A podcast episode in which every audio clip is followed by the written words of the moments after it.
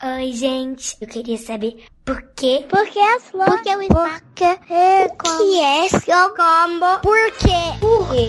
Por que as flores? Olá, pessoas e pessoinhas! Chegamos ao programa mais itimalia do Deviante, o Psy Kids. Sai, kids, porque sim não é a resposta.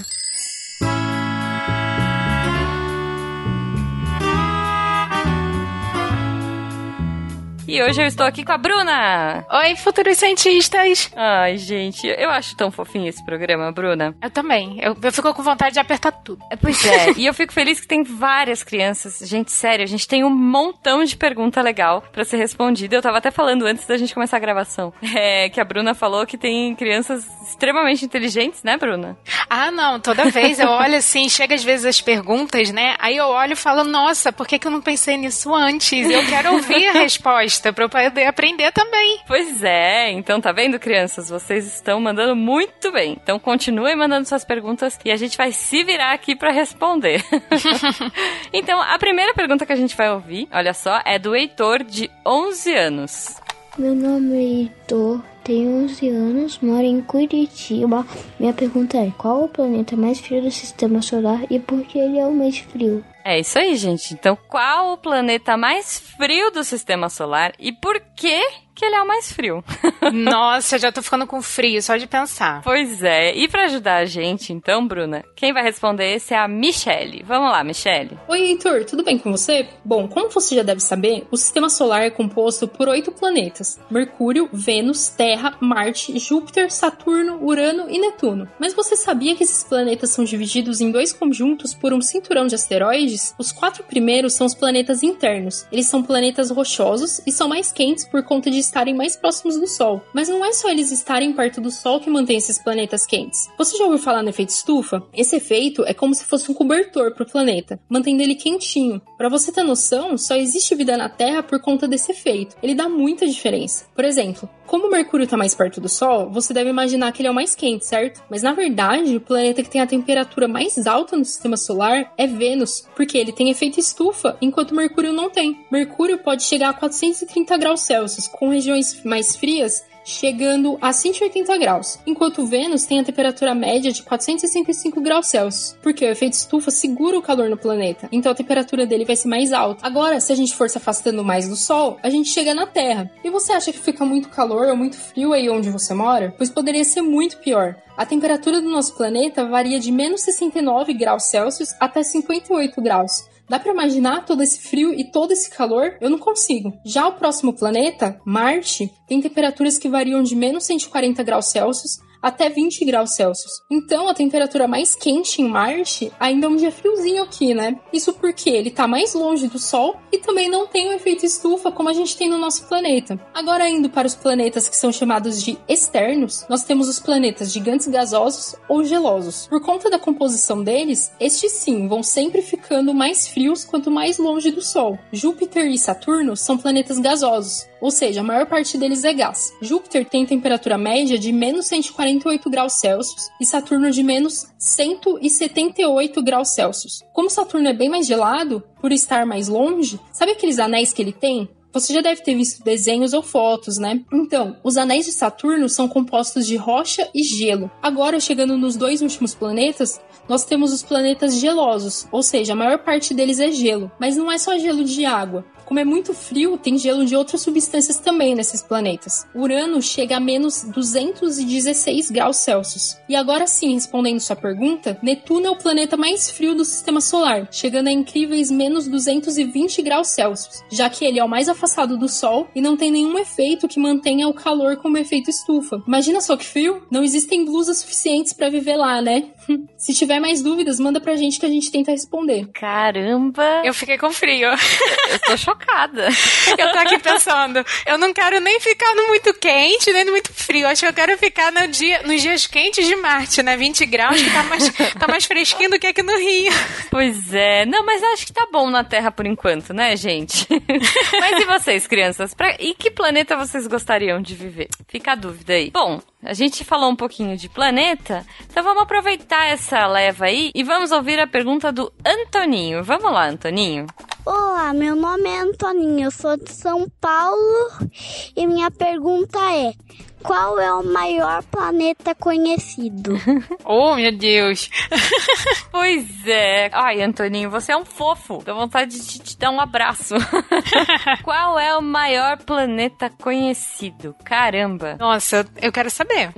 Pois é. Então, para ajudar a gente, vem a Camila para ajudar a gente e o Antoninho. Vamos lá, Cá. Olá, Antoninho. Hoje eu que vou te responder qual é o maior planeta conhecido, tá bom? Meu nome é Camila e eu sou uma astrônoma. Então, o maior planeta conhecido é Júpiter. Ele tem mais ou menos 320 vezes a massa da Terra. Mas isso entra em uma questão, porque planetas são os nossos vizinhos, que assim como a Terra estão orbitando ao redor do Sol. O Sol é a nossa estrela, a estrela que a gente está sendo hospedado. Então, Daí vem planetas, mas nós também temos o que é conhecido como os exoplanetas. Os exoplanetas são planetas fora do sistema solar e eles estão orbitando, eles estão em volta de outras estrelas que não é o Sol. Eles são iguais aos planetas daqui, a única diferença é que eles estão orbitando outra estrela. Eles giram ao redor de outra estrela. Então, a gente chama eles de exoplanetas, tá bom? Então, o maior exoplaneta conhecido é o TRES-4, o TRES. Ele está localizado na constelação de Hércules, orbitando a estrela GSC 02620 00648. Astrônomos não têm muita criatividade para nomes, tá bom? Ele está mais ou menos a 1400 anos-luz de distância da Terra. É muita coisa. Se a gente fosse viajar daqui até lá com a velocidade da luz, que é a coisa mais rápida que existe, a gente ia demorar 1400 anos. É muito tempo, né? Ele é 70% maior que Júpiter e ele é o maior planeta conhecido no universo até hoje. Bem, conhecido por nós humanos, né? Porque pode ter outra civilização aí que conhece algum outro planeta maior ainda, né? A gente não sabe. Quando eu digo que ele é 70% a maior que Júpiter, isso significa que ele tem a massa de Júpiter, uma vez a massa de Júpiter, mais 70% da massa. Ou seja, ele tem 540 massas terrestres terrestres. Isso é muita coisa. Em quilograma, isso é 3 vezes 10 a 27. Para explicar, isso significa que é um 3 seguido por 27 zeros. Se você escreve em um papel 3 e 27 zeros, essa é a massa do maior planeta descoberto. Até hoje, né? Pode ser que a gente descubra planetas maiores ainda. A ciência está sempre evoluindo nesse sentido. Mas é isso. Qualquer pergunta pode mandar mais porque a gente vai responder, tá bom? Um beijo, até mais. Caraca! É muito eu tô grande. Chocada. Eu tô aqui ainda desenhando. Eu tô, eu tô escrevendo o tanto de zero que ela falou e, gente, é muito zero. Minha nossa. Eu não sei se eu tô mais chocada com o tamanho do, desse planeta ou com a criatividade dos cientistas que ficam colocando várias letrinhas para falar. Então eu só quero. Eu fico assim, ai, é muito grande, mas eu quero dar um nome para esse planeta. Pois é, pois é. Olha, eu acho que é, essa galera que dá nome para o planeta devia fazer uma amizade com o pessoal que dá nome para esmalte, que aí eu acho que vai, ia ter nomes de planetas mais legais, porque esmalte sempre tem uns nomes diferentes. Mas, né, sei lá. Bom, a última pergunta do dia. Gente, eu achei maravilhoso porque nós temos muitas mulheres respondendo aqui. Hoje é só a mulherada cientista nesse programa. E já que a gente tá nesse girl power aqui, né, das cientistas que respondem, a gente vai ter a pergunta da Júlia, de 8 anos. Vamos lá, Júlia. Meu nome é Júlia De Luca, de São Paulo, tenho 8 anos. Eu queria saber como tiro o gás carbônico do ar para fazer o gelo seco. Como tira o gás carbônico do ar para fazer o gelo seco? Eu não sei. Agora vamos. Quero ouvir Pô. essa resposta.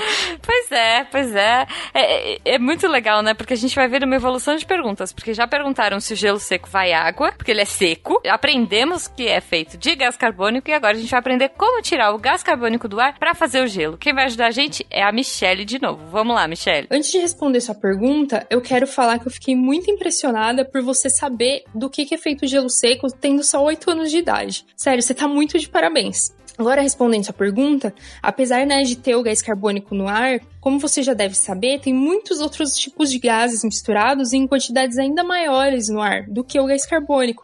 Por isso, fica muito difícil e caro de retirar esse gás carbônico do ar para fazer o gelo seco. Então, como que é feito? Na verdade, o gás carbônico que é usado para fazer o gelo seco, ele é produzido em fábricas. Só que essas fábricas, normalmente, elas têm o objetivo de produzir alguma outra coisa e acabam produzindo gás carbônico junto. Vou te dar um exemplo. Você sabe o que é cal? Não sei se você já viu, é um negócio para passar na parede, como se fosse uma tinta. Então, para fazer essa cal, eles pegam um minério que você pode imaginar que é tipo um barro, e aí eles, eles pegam esse barro e queimam em uns fornos gigantes. Quando esse barro é queimado, acontece uma reação química que transforma ele em cal e gás carbônico. Aí, para eles não jogarem fora esse gás carbônico que eles produziram, eles podem guardar esse gás e produzir o gelo seco. Ou na própria empresa aí que foi que formou, né, o gás carbônico, ou então eles vendem para uma outra empresa que vai fazer o gelo seco. Aí eu não sei se você sabe como que é feito esse gelo seco, mas ele é bem parecido com o gelo normal que a gente faz com água na geladeira. Eles pegam esse gás e eles vão deixando ele bem gelado até que ele, ele vira o gelo. E aí a diferença entre o gelo seco e o gelo de água, né, além do, do que que ele é feito, tem a temperatura dele. É muito diferente. O gelo de água, ele tem aproximadamente zero graus. Já o gelo seco, ele fica por volta de menos 78 graus. Ele é muito mais gelado do que o gelo de água. Por isso, tem que tomar cuidado. Se você estiver mexendo com gelo seco, você tem que tomar cuidado, usar alguma luva, porque ele pode queimar a pele de tão gelado que ele é. E uma outra diferença que tem entre esses dois tipos de gelo é quando eles derretem.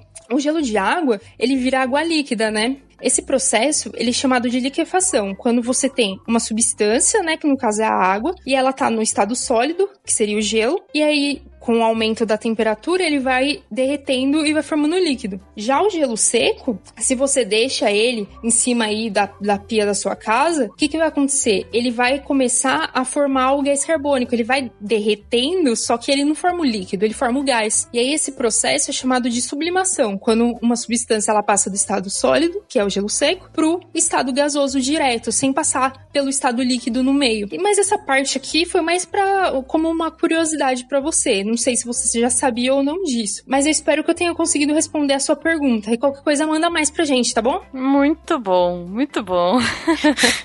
Nossa, tem que tomar cuidado se for mexer, né? Pra não se machucar. Pois é, tem que tomar muito cuidado. Mas eu fico imaginando, né? Geralmente, quando tá muito calor, eu gosto de colocar uma pedrinha de gelo assim e ficar olhando ela derreter.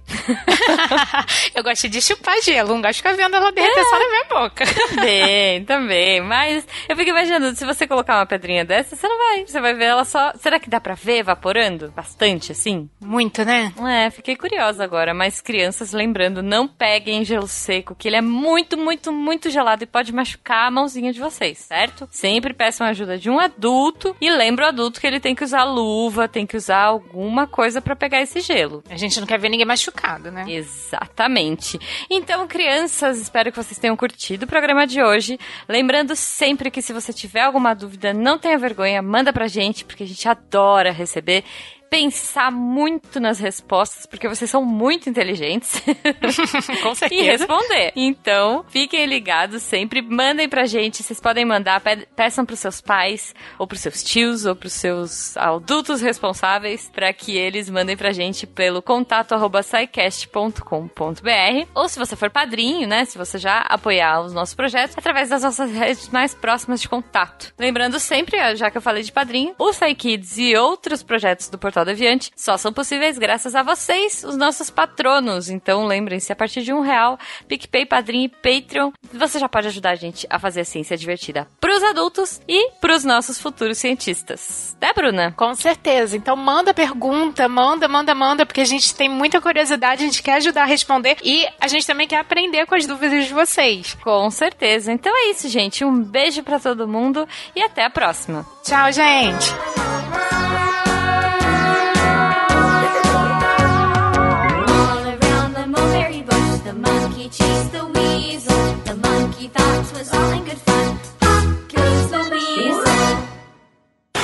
Esse podcast foi editado por Nativa Multimídia.